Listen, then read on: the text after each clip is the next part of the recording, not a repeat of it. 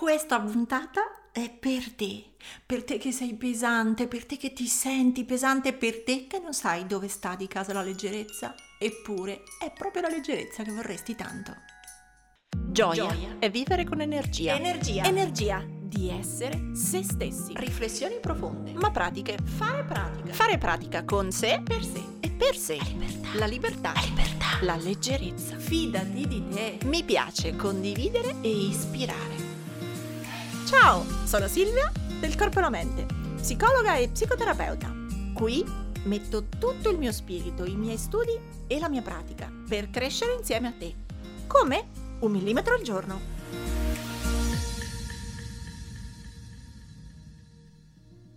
Sì, oggi parliamo di leggerezza o all'opposto di pesantezza, perché il periodo di Natale può essere un momento in cui wow, sentirsi allegri, contenti, stupiti e gioiosi come i bambini, oppure può essere il momento in cui siamo tristi, pesanti, pieni di preoccupazioni, pieni di pensieri e anche pieni della stanchezza dell'accumulo di tutto l'anno, dei buoni propositi dell'anno prossimo, ma anche delle fatiche accumulate. Quindi se in generale nella vita o se soprattutto in questo periodo ti senti pesante e vorresti tanto avere un animo più leggero, uno sguardo più leggero sulle cose, ecco, questa è la puntata che fa per te. Perché no, se ne parla tanto, che cos'è la leggerezza, tanto invocata, no? Diceva Calvino leggerezza che non è stupidità, ma è planare sulle cose dall'alto senza avere macigni nel cuore questa poesia, quasi più che una citazione, una vera poesia. Potremmo commentare verso per verso, no? Leggerezza che non è stupidità, perché spesso leggerezza è anche fraintesa come frivolezza, come stupidità, come menefreghismo. E invece proprio a ragione Calvino, leggerezza non è stupidità, è avere un cuore leggero che sa planare sulle cose è uno sguardo di velluto, ecco, è sia un cuore che uno sguardo leggero. Se sono ipercritica, qualche puntata fa parlavamo di perfezionismo, no? Ma se sono ipercritica, se sono piena di giudizi per le persone o contro di me, se sono cinica, disfattista, parlo al femminile, ma questo ragionamento vale uguale maschi e femmini che siano.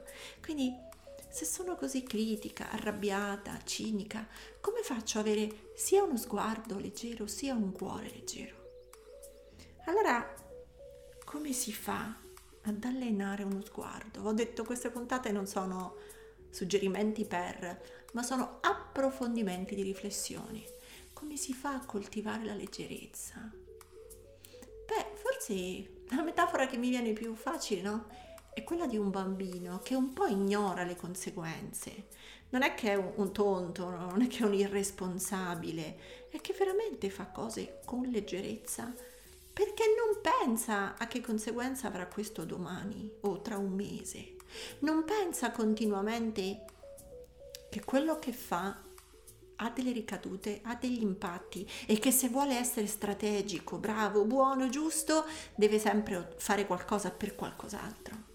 È come una, una, sorta di lente che poi impara crescendo, man mano che diventerà più grande, man mano che prenderà i suoi schiaffi, inizierà a creare delle sovrastrutture, delle dinamiche per cui capisce che se fa questo ottiene questo, se non fa questo non ottiene questo. E allora impara a dare un peso ad ogni gesto, un peso ad ogni parola, un peso al fare o non fare le cose. E allora in una certa dimensione questo è buono, ci insegna la regolarità, la reciprocità, ci insegna ad avere dei rapporti con un sano senso di responsabilità. Ma quella responsabilità, ecco, non può essere abdicata e farla diventare menefreghismo, ma non può essere neanche sovrastimata per farla diventare pesantezza. Tutte le cose prendono un senso, un ipersenso e tutti i miei gesti, tutte le mie azioni diventano altamente conseguenti, cioè con delle conseguenze sempre importanti.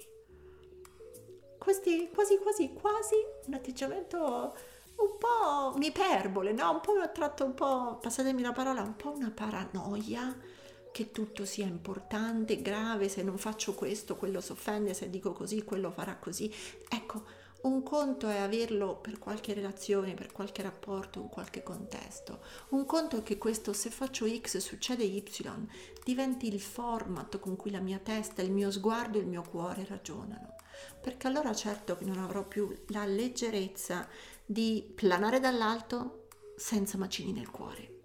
Non riesco a godermi un pomeriggio perché non è mai solo un pomeriggio. Non riesco a godermi una conversazione perché non è mai solo una conversazione. Sono sempre pronta a leggere dietro cosa voleva dirmi, che cosa sarà, che cosa porterà, dove mi porterà, quale conseguenze avrà.